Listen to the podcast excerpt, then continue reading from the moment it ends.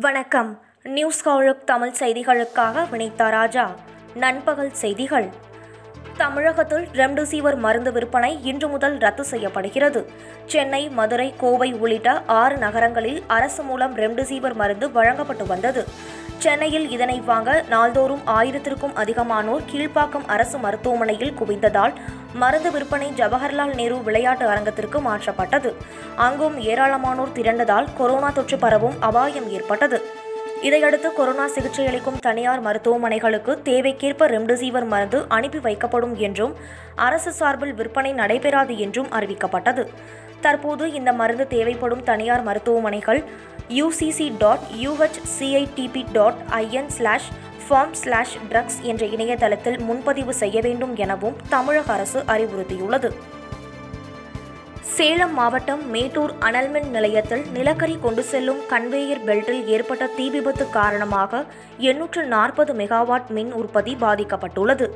Conveyor belt பகுதியில் இன்று அதிகாலை உராய்வு காரணமாக தீப்பிடித்து மளமளவென எரிந்தது. இது பற்றி தகவல் அறிந்த மேட்டூர் அனல்மின் நிலைய தீயணைப்பு படையினரும் ஊழியர்களும் சுமார் ஒரு மணி நேரம் போராடி தீயை அணைத்தனர். இதன் காரணமாக உலைகளுக்கு செல்லும் நிலக்கரி தடைப்பட்டதால் இந்த தீ விபத்து காரணமாக முதல் பிரிவில் எண்ணூற்று நாற்பது மெகாவாட் மின் உற்பத்தி பாதிப்படைந்தது. இந்த தீ விபத்தில் பல லட்சம் ரூபாய் மதிப்பில் சேதம் ஏற்பட்டிருக்கும் என்று அனல்மின் நிலைய அதிகாரிகள் தெரிவித்தனர். கொரோனா நோயாளிகளுக்கு அளிக்கப்படும் பிளாஸ்மா சிகிச்சையை கைவிடுவதாக தேசிய கோவிட் பணிக்குழு அறிவித்துள்ளது. இது தொடர்பாக மருத்துவத்துறை ஆராய்ச்சியாளர்கள் மூத்த அதிகாரிகள் அடங்கிய குழுவினர் கடந்த வாரம் ஆலோசனை நடத்தினர். அதில் எடுக்கப்பட்ட முடிவின்படி பிளாஸ்மா சிகிச்சையை கைவிடுவதாக அறிவித்துள்ளனர். இதுகுறித்து இந்திய மருத்துவ கவுன்சில் ஆராய்ச்சி தலைவர் பல்ராம் பார்கவா மற்றும் எய்ம்ஸ் இயக்குநர் ரந்தீப் குலேரியா ஆகியோருக்கு கடிதம் எழுதியுள்ளனர். பிரபல எழுத்தாளரும் சாகித்ய அகாடமி விருது பெற்றவருமான கி. ராஜநாராயணன் வயது முதிர்வின் காரணமாக காலமானார். அவருக்கு வயது தொன்னூற்றி ஒன்பது. பொதுவுடைமைவாதி என பன்முகத்தன்மையை தன்னகத்தே கொண்டவர் இவர். சிறுகதை குறுநாவல் நாவல் கிராமிய கதைகள் என பல்வேறு நூல்களையும் புதினங்களையும் படைத்த இவரின் கோபலபுரத்து மக்கள் நாவலுக்காக ஆயிரத்து தொள்ளாயிரத்து தொன்னூற்றி ஓராம் ஆண்டு சாகித்ய அகாடமி விருது வழங்கப்பட்டது. கொரோனா பெருந்தொற்றுக்கு நடுவே கேரளாவில் புதிய அரசு வரும் வியாழக்கிழமை பதவியேற்கிறது. அம்மாநிலத்தில் புதிதாக தேர்ந்தெடுக்கப்பட்ட இடதுசாரி கூட்டணி அரசு கொரோனா காரணமாக இதுவரை பதவியேற்காமல் உள்ளது. பதவியேற்பு விழா திருவனந்தபுரத்தில் உள்ள மத்திய மைதானத்தில் நடத்தப்படும் என்று முதலமைச்சர் பினராயி விஜயன் தெரிவித்துள்ளார். இவ்விழாவில் நூற்று நாற்பது எம்எல்ஏக்கள் இருபது எம்பிக்கள் உள்பட ஐநூறு பேர் மட்டுமே பங்கேற்பார்கள் என்றும் அவர் குறிப்பிட்டுள்ளார். விழாவில் பங்கேற்பவர்கள் கொரோனா சோதனைக்கு பின்னரே அனுமதிக்கப்படுவார்கள் என்றும் பினராயி விஜயன் குறிப்பிட்டார். திருவனந்தபுரம் மாவட்டத்தில் வரும் இருபத்தி மூன்றாம் தேதி வரை கடுமையான ஊரடங்கு பிறப்பிக்கப்பட்டுள்ளது குறிப்பிடத்தக்கது. பல்கலைக்கழக துணைவேந்தர்களுடன் மத்திய கல்வித்துறை அமைச்சர் ரமேஷ் பொக்ரியால் இன்று ஆலோசனை மேற்கொள்ள உள்ளார். டெல்லியில் காணொலி வாயிலாக நடைபெறும் இந்த ஆலோசனையில் இணைய வகுப்புகள் புதிய கல்விக் கொள்கை அமல்படுத்துவது உள்ளிட்டவை குறித்து விவாதிக்கப்பட உள்ளது. நாடு முழுவதும் கொரோனா இரண்டாவது அலைப்பரவல் காரணமாக பல்கலைக்கழக பாடங்களும் தேர்வுகளும் இணைய வழியில் நடத்தப்பட்டு வருகிறது என்பது குறிப்பிடத்தக்கது. புதிய அரிசி ரேஷன் அட்டைதாரர்களுக்கும் கொரோனா நிவாரண நிதி வழங்கப்படும் என்று முதலமைச்சர் மு ஸ்டாலின் அறிவித்துள்ளார். இரண்டு லட்சத்து பதினான்காயிரம் புதிய அரிசி ரேஷன் அட்டைதாரர்களுக்கும் கொரோனா நிவாரண நிதி வழங்கப்படும் என்றும் இவர்களுக்கு கொரோனா நிவாரண நிதியின் முதல் தவணை ரூபாய் இரண்டாயிரமும் வழங்கப்படும் என்றும் தெரிவித்துள்ளார். இலங்கையில் வரும் முப்பத்து ஒன்றாம் தேதி வரை ஊரடங்கு நீட்டிக்கப்பட்டுள்ள நிலையில் இரவு நேர பயணத்திற்கு தடை விதிக்கப்பட்டுள்ளது.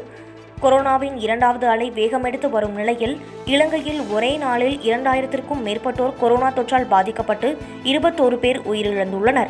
இதனால் ஊரடங்கில் மேலும் பல கட்டுப்பாடுகள் விதிக்கப்பட்டுள்ளது. அந்த வகையில் இரவு பயணம் செல்வதற்கும் தடை விதிக்கப்பட்டுள்ளதோடு விதியை மீறி கூடும் நபர்கள் மீது நடவடிக்கை எடுக்கப்படும் என்று எச்சரிக்கை விடுக்கப்பட்டுள்ளது. ஆந்திராவில் கொரோனாவால் பெற்றோரை இழந்து தவிக்கும் ஆதரவற்ற ஒவ்வொரு குழந்தைக்கும் பத்து லட்சம் ரூபாய் டெபாசிட் செய்யப்பட உள்ளது.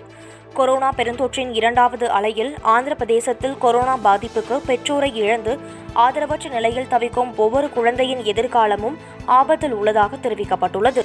இதனை புரிந்து கொண்டு ஒவ்வொரு குழந்தைக்கும் பத்து லட்சம் ரூபாய் டெபாசிட் செய்யப்படும் என ஜெகன்மோகன் ரெட்டி உத்தரவிட்டிருப்பதாக குறிப்பிடப்பட்டுள்ளது. இதற்கான பணிகளை உடனடியாக மேற்கொள்ளும்படி அதிகாரிகளுக்கு முதலமைச்சர் உத்தரவிட்டுள்ளதாகவும் தெரிவிக்கப்பட்டுள்ளது.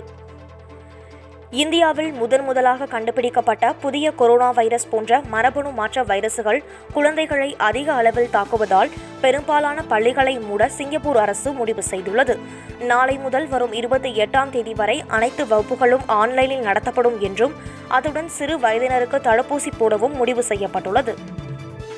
அமெரிக்கா ஹாங்காங் சீனா ஆகிய நாடுகளிலிருந்து ஐம்பத்தி இரண்டு ஆக்சிஜன் தயாரிக்கும் கருவிகள் சரக்கு விமானம் மூலம் சென்னை வந்தன. கொரோனா பாதிப்பால் தமிழகத்தில் நிலவும் ஆக்சிஜன் தட்டுப்பாட்டை போக்க வெளிநாடுகள் மற்றும் வெளி மாநிலங்களிலிருந்து ஆக்சிஜன் மற்றும் ஆக்சிஜன் உற்பத்தி செய்யும் இயந்திரங்கள் இறக்குமதி செய்ய நடவடிக்கைகள் எடுக்கப்பட்டு வருகிறது. இந்த நிலையில் அமெரிக்கா சீனா ஹாங்காங் ஆகிய நாடுகளில் இருந்து மூன்று சரக்கு விமானங்களில் ஐம்பத்தி இரண்டு ஆக்சிஜன் தயாரிக்கும் கருவிகள் நேற்றிரவு சென்னை விமான நிலையம் வந்தன. அதனை சுங்க அதிகாரிகள் பரிசோதித்து மாவட்டங்களுக்கு அனுப்பி வைத்தனர்.